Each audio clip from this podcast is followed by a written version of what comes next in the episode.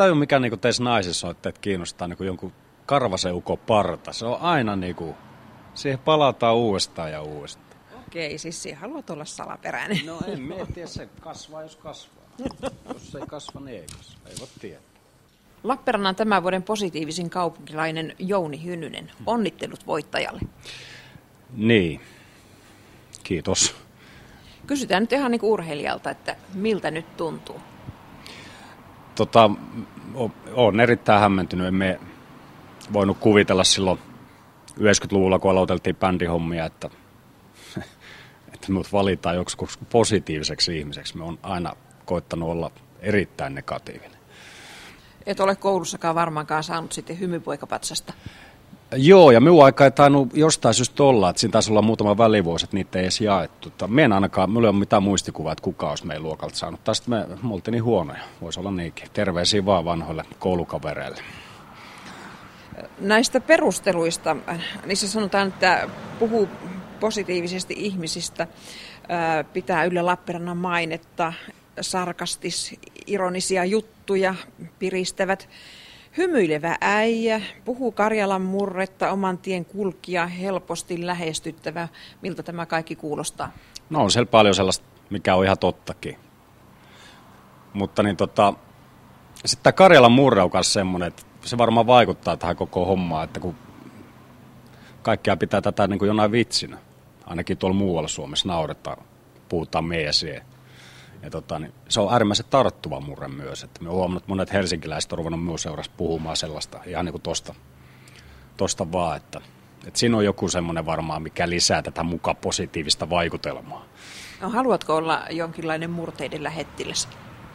Emme, me puhu sillä niin kuin me puhuja. Jos se jollekin kelpaa, niin se on hänen häpeänsä.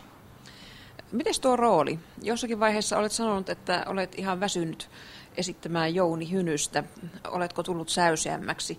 Tuleeko tätä veetuilua vähemmän kuin ennen? Niin, tarkoitat siis vittuilua? Tota, kyllä joo, en tiedä. Siihenkin väsyy, ei sitä enää jaksa ihan kauheasti, mutta kyllä, kyllä keikoilla välillä tulee se piru tuohon olkapäälle, joka niinku, jonka on pakko jotain sanoa sieltä. Et ei se niinku, emme sitä varmaan unoha koskaan. Meillä on aika syvällä tuon luonteessa kuitenkin. Mutta se on pelkkää niinku rakkautta, että, että kaikki tuommoinen piruilu, piru ja, piruilua ja veetuilua, niin kuin se käytit tätä termiä, niin tota, se, on, se on välittämistä. Okei, eli se on sitä positiivisuutta myös. Niin, minä näkisin.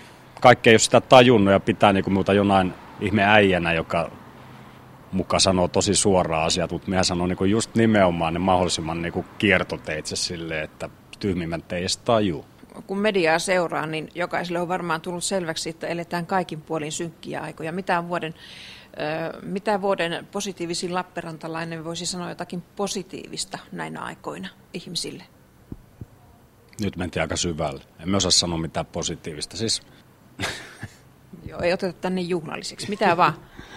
emme, emme osaa nyt oikein tuohon heittää mitään sellaista järkevää, mutta et, käyttäkää ihmiset järkeä.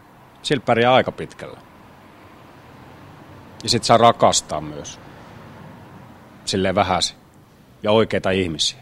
Okei, no noilla pääsee jo aika pitkälle.